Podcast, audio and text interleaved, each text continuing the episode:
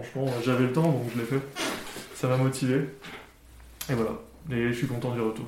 Et merci confinement.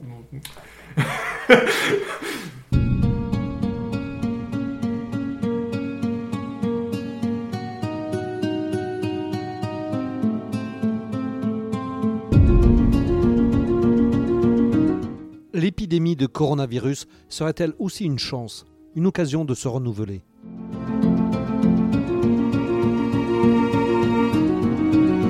Je suis Laurent Gaudens, journaliste à la Nouvelle République et Centre Presse. Avec ce podcast Dans l'œil du coronavirus, je vais vous raconter au jour le jour la vie au temps de la pandémie et l'impact qu'elle a sur notre quotidien, entre Poitiers, mon lieu de travail, et Châtellerault, mon domicile. Le coronavirus et plus encore le confinement sont une épreuve pour beaucoup. Mais c'est parfois aussi un moment où l'on a dû se réinventer, trouver des moyens de diffuser des informations autrement, de se mettre en connexion avec les autres différemment. Beaucoup d'exemples ont fleuri ces derniers mois. Aujourd'hui, je vous en présente un, celui de Loïc Van Oerde, docteur en sciences à l'Université de Poitiers, qui a lancé cette année sa chaîne YouTube de vulgarisation scientifique. Il m'a expliqué comment il s'y était pris. Je suis jeune, donc j'ai envie que les choses changent. Je vais être amené à être enseignant-chercheur. C'est mon, mon objectif d'être enseignant-chercheur et j'ai l'impression, bon voilà, le monde évolue, mais c'est vrai que le système universitaire, l'enseignement universitaire, a toujours un petit peu plus de mal à, suivre le, fil, surtout pour euh, ce qui est des sciences. Alors est-ce que c'est volontaire ou pas volontaire ça, dépend un petit peu, mais les, les, sciences physiques et mathématiques, les sciences dures, c'est toujours un petit peu, euh, un petit peu abstrait et un petit peu difficile à aborder pour les nouveaux étudiants. Et moi, quand j'étais jeune, euh, je, suis de la génération qui, a été bercée par euh, la télévision. C'est pas sorcier, des émissions de vulgarisation très, très connues. Euh, pour les jeunes comme moi qui ont fait leurs études dans le début des années 2000 jusqu'à jusqu'à 2010, c'était très courant que des professeurs nous montrent du contenu qui vient de la, de la télévision donc dans nos cours pour, pour nous donner envie d'aller plus loin. Euh, mais je pense que la nouvelle génération, parce que moi ça a commencé euh, euh, au début de mes années fac, je pense que la nouvelle génération, dès le, collège, donc mes étudiants qui ont 4 ou 5 ans de moins que moi, je pense que c'est ils ont fait la transition vers Internet, vers YouTube, qui est je pense la plus grosse plateforme de vulgarisation pour cette tranche d'âge. parce que les podcasts, je pense que c'est plutôt pour des personnes qui sont un peu plus âgées. Ça ressemble un peu à la radio, donc c'est pour les plus âgés. Donc euh, moi, je l'ai ressenti à la fac, ça a été vraiment euh, un moteur d'envie euh, de, continuer à apprendre dans les sciences.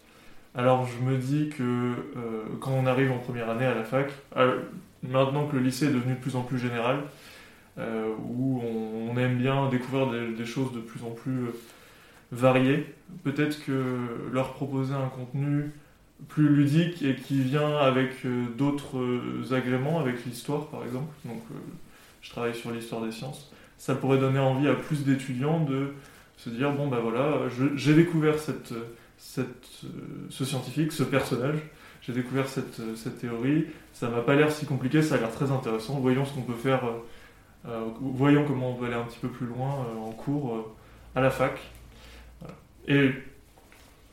Je, l'ai fait dès maintenant parce que je pense que mes premières années, là, mon apprentissage en tant que jeune, jeune enseignant, euh, jeune euh, doctorant, en fait, on est considéré comme euh, enseignant au même titre que les enseignants-chercheurs, mais en, théorie, on est plutôt en train de se former. Du coup, je me suis dit que c'était vraiment le moment de commencer à tester mes idées. donc, j'ai créé ma chaîne YouTube à la fin donc une chaîne YouTube euh, destinée à l'histoire des sciences euh, qui a pour but donc du coup d'agrémenter mes futurs cours d'enseignant-chercheur. J'ai commencé mes premiers tests à la fin du premier confinement, quand je vous avoue que le moral était un petit peu, euh, un petit peu en berne et on commençait à se poser beaucoup de questions sur à quoi on sert, etc. voilà, on pouvait moi, je, moi je me posais ces questions-là. Je me suis dit bon allez je vais me lancer, je tente. Je ne sais pas spécialement monter correctement, je ne suis pas un monteur ou quoi. Je, sais vulgariser plus ou moins, je sais écrire des choses, donc je me suis dit, bon allez, je tente. Et ça a bien fonctionné, il y a eu un, bon retour de la part du public YouTube. Euh, donc à la rentrée, puisque je commençais à donner des cours à l'université en première année, j'ai proposé à mes collègues, donc au groupe de- d'enseignants qui s'occupent de la physique, euh, deux vidéos sur Isaac Newton, donc sur sa vie, sur son œuvre, sur ses difficultés, voilà. un- un- pas, un reportage, mais des vidéos type YouTube, vraiment, hein, où, je reste dans les carcans de ce qui se fait sur, sur YouTube, mais avec à la fin l'envie de peut-être découvrir ces équations et d'aller un petit peu plus loin. Et du coup, les autres enseignants ont vérifié, euh, ont vérifié mon travail, ont, critiqué j'ai modifié ce que, ce que je faisais pour que ça colle un petit peu mieux à la formation, et on les a proposés donc, sur la plateforme informatique, euh, la plateforme numérique, pardon, UPEDAGO, qui est utilisée par tous les étudiants de euh, sciences, comme, euh, comme plus à leur, à leur cours. Ça vient pas du tout remplacer ce qui est fait à la fac, ça vient simplement ajouter ce qui aura pu être enlevé d'année en année, voilà, quand on décide de couper un petit peu un cours parce qu'on a moins d'heures. Ce qui va sauter en premier, c'est le contexte historique. C'est tout ce qui peut faire l'intérêt pour ce cours du point de vue de quelqu'un qui n'a pas spécialement envie de faire de la physique. Eh ben, on, enlève, euh, on enlève les chances pour ces personnes-là de s'intéresser euh, à quelque chose qui leur paraît tout de suite beaucoup trop abstrait. Si on rentre dans les équations et qu'on n'a pas fait un petit peu, on n'a pas emballé ce qu'on leur propose, ça semble un peu compliqué. Donc, c'est ces étudiants-là, les étudiants qui n'ont pas encore choisi la physique quand ils arrivent en première année de sciences, que je cible en priorité. Cibler, enfin, c'est un peu. que j'essaye de- d'intéresser en priorité.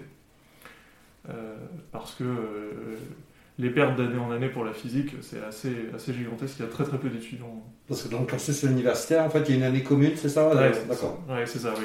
C'est vrai que c'était pas très clair. La première année, c'est commun. Vous, avez- vous trouverez de la chimie, de la physique, des maths, de l'informatique. Tout est, tout est groupé. Et ensuite, on choisit ces, ces matières dès le, premier, dès le deuxième semestre, dès la fin du premier semestre. C'est le lycée maintenant fonctionne pareil, du coup. Ouais. Ça ressemble beaucoup. Ça, c'est homogénéisé. C'est pour ça.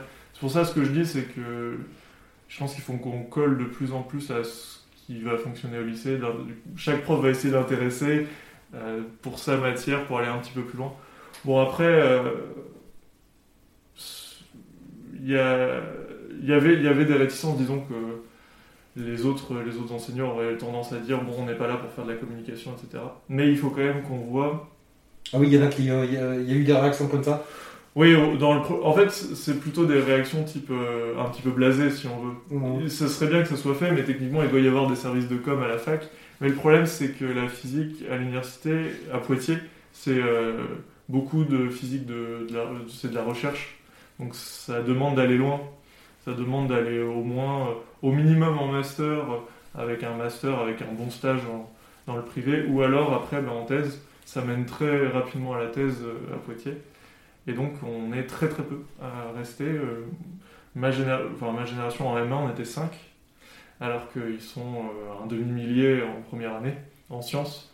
Donc, et si on compare les promotions entre chimie, chimie informatique et maths physique, bah, on a une énorme perte d'étudiants en physique. Donc euh, plein emploi pour moi, hein, je ne vais pas me plaindre, mais euh, un- une filière qui, qui perd énormément euh, au fil des années. Et je pense que, enfin j'espère qu'avec ce genre de projet, ça peut, enfin, on peut inverser les choses. Je, suis, un prof je- jeune, très jeune.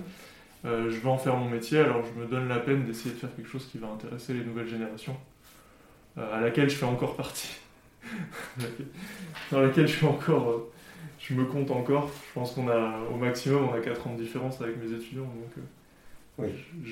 j'ose espérer que je sais encore ce qui leur plaît.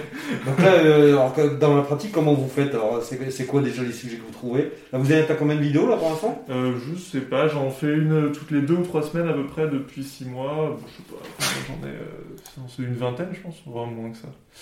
D'accord, Euh, ouais, c'est une vingtaine. ouais.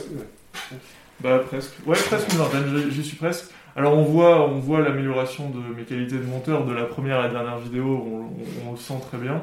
Mais c'est aussi ça, c'est aussi ça le jeu, hein, c'est que je m'améliore, je bosse tout seul.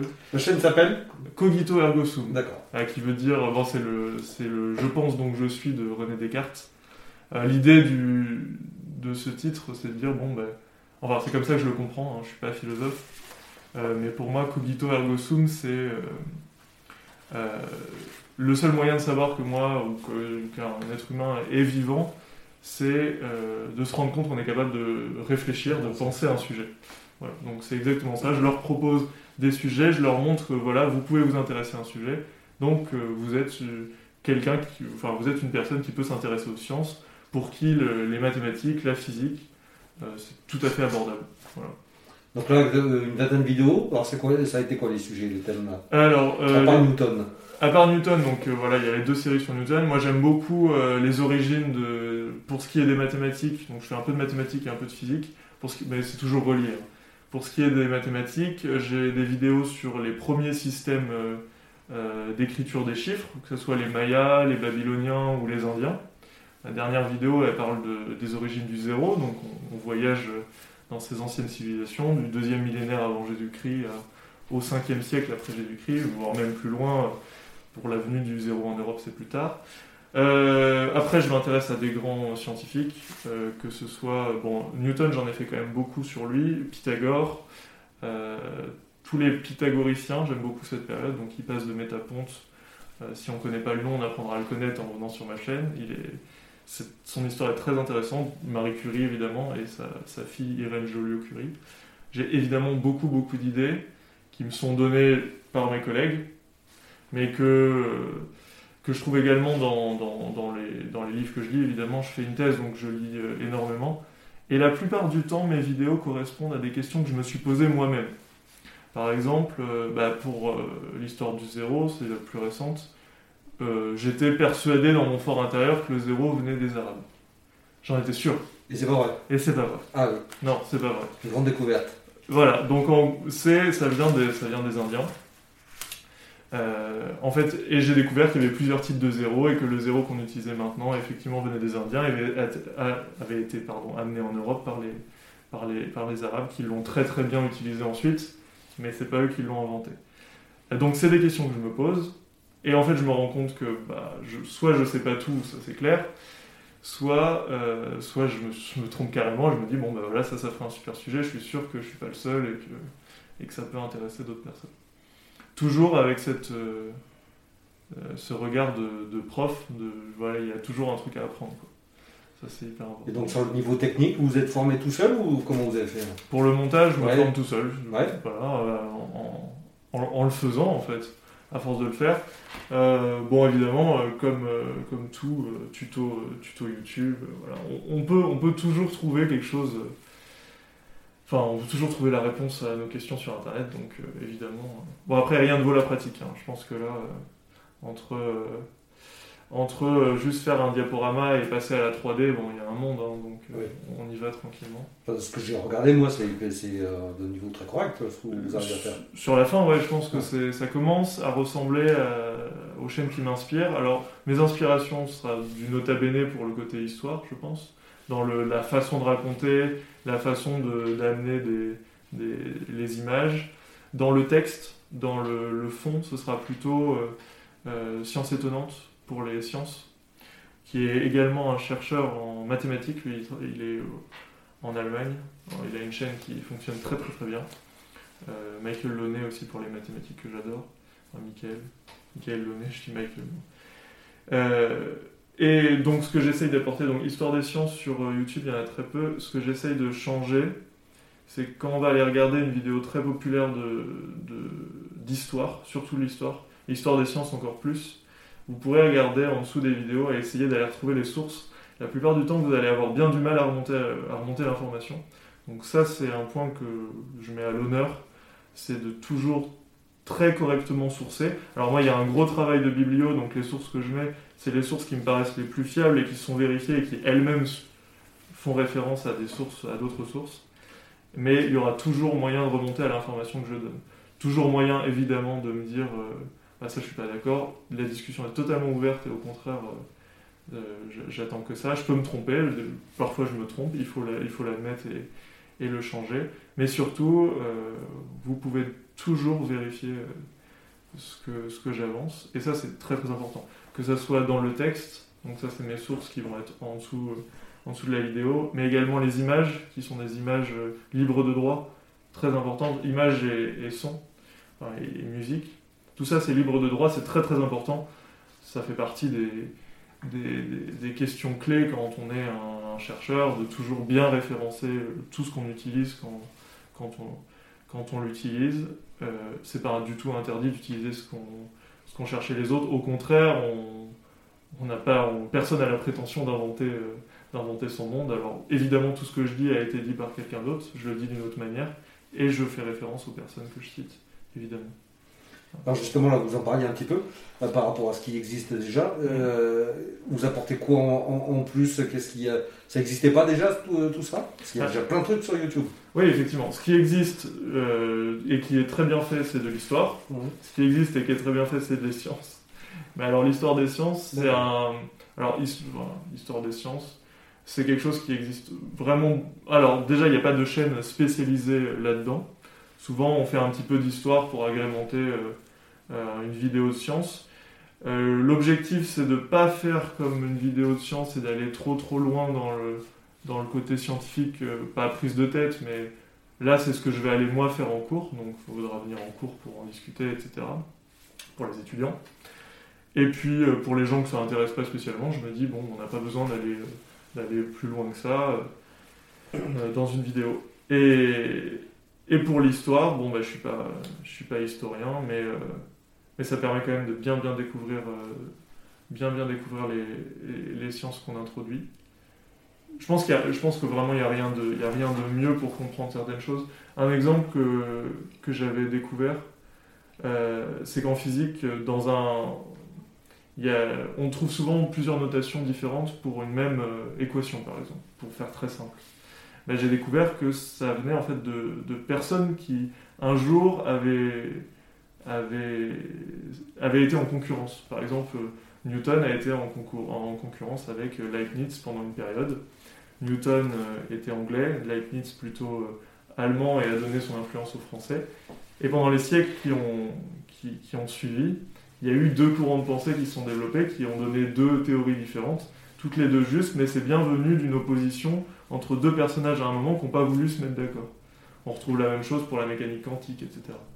Donc euh, il, vaut comprendre l'époque, comprendre les, scientifiques, comprendre leur façon de penser et leur environnement, permet de comprendre l'évolution des sciences et pourquoi on a telle, telle théorie euh, maintenant qui fonctionne en France et pourquoi si on va en Inde, bah, on va étudier un cours d'une manière un petit peu plus différente. En Chine, ça va être encore différent, et même entre la France et l'Allemagne, on va trouver beaucoup de disparités. Et justement, vous dites euh, pour aller plus loin, il faut, euh, faut venir à, mes cours. Ça vous donne pas l'envie justement de les enregistrer et de les mettre aussi euh, sur le net? Alors pour le moment, je donne pas de cours magistraux, moi. donc ce sont que des corrections d'exercices. Hein. Je suis encore un, débutant, donc je donne pas de cours magistraux. Donc ça, ça quand je, j'espère être employé par une université plus tard. Euh, dans mon CV, ce sera noté que j'ai développé ces compétences-là. Euh, j'espère trouver plus tard un employeur qui acceptera de, jouer le jeu et effectivement de rendre public un petit peu plus que, juste le contexte historique. Je, participerai avec plaisir à une chaîne d'université qui voudra mettre des cours en ligne pour tout public. Euh, bah, après, ça, je sais pas comment ça peut fonctionner. Hein. C'est pour ça, là, je, je, marche un petit peu euh, euh, à l'université, on me regarde un petit peu bah, avec bienveillance, ça c'est sûr. mais ils attendent un peu de voir, voilà, qu'est-ce que, que ça va donner. Ils sentent bien que ça peut être le futur. Dans une université, les choses, elles, bougent lentement, mais il faut bien que quelqu'un essaye de les faire bouger un petit peu.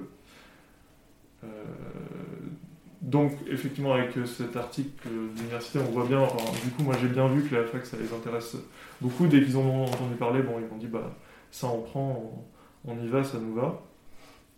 À voir euh, si toutes les universités voudront jouer ce jeu-là. Et puis ça dépend aussi des, collègues. Euh, ne pas imposer à tout un groupe d'enseignants, parce qu'on n'est pas tout seul sur une matière, on ne va pas imposer une nouvelle méthode à un groupe d'enseignants, surtout une méthode aussi récente. Peut-être que certains voudront encore le faire à l'ancienne totalement. Et il n'y a aucun mal à ça. La physique et les maths, ça, ça, ça, fit très bien. Enfin, hmm. c'est très bien adapté à la méthode euh, voilà, rap bibliothèque, noter les équations, etc. Ça, il n'y a pas de, pas de souci. Mais je pense que pour les premières années, on peut faire quelque chose de plus dynamique. Vous avez des retours de, vos vidéos? Vous savez qui les regarde? Euh, Si c'est regardé euh, ailleurs dans le monde, euh, vous, pouvez avancer les données alors, évidemment, du coup, ma chaîne YouTube n'a pas tardé à, atteindre les 1200 abonnés. pour 6 mois d'existence et quand on débute sur YouTube, je pense que c'est une, très bonne chose. J'ai une progression qui est tout à fait correcte. Mon public sur YouTube, c'est plutôt des personnes qui ont entre 35 et 50 ans. Mais ça, on s'y attend. Hein. c'est les personnes les plus curieuses sur YouTube. Euh, mes étudiants, évidemment, regardent parce que c'est sur leur plateforme numérique et que moi, je peux les inciter à regarder. Ils, font des retours, euh, ils sont évidemment euh, contents d'avoir, ça. ça. leur parle, hein, c'est, logique. alors, on, attend, on, va, on va attendre de voir. Alors là, avec le Covid, tout est un peu bousculé, mais les retours des étudiants vers l'université, c'est souvent à la fin du semestre, donc on pourra attendre la fin du semestre pour, pour savoir exactement euh, ce qu'ils en ont pensé. Est-ce qu'ils voudront que ça se généralise peut-être? Dans ce cas-là, il faudra peut-être réfléchir euh, au niveau de la fac à, étendre un peu le projet. Ou si comme c'est, euh, ça, leur suffit. Parce que c'est très. Pour le moment, c'est très individuel. C'est mon groupe, mes, mes groupes de, de, cours qui ont, qui ont accès le le plus. Je donne aussi des cours au CHU, donc ils ont aussi l'occasion d'y aller. Évidemment, ça leur plaît. Ils sont un peu timides. J'ai eu des retours sur la chaîne. tous les retours sont, vraiment excellents. Je suis vraiment, très content. Je suis vraiment très content. Euh, d'un point de vue personnel, ça, se passe très très bien. Après, au niveau de la fac, il va falloir attendre que ça se décante euh, le Covid, qu'on ait un petit peu plus les idées claires là-dessus. Je donne encore des cours l'année prochaine, donc euh, je montrerai probablement de nouvelles vidéos pour, euh, avec euh, les compétences que j'aurais améliorées, donc euh, en, en, proposant toujours un petit peu plus, plus de variété, et puis à voir si, si ça plaît. Quoi. Franchement, j'avais le temps, donc je l'ai fait. Ça m'a motivé. Et voilà. Et je suis content du retour. Et merci confinement.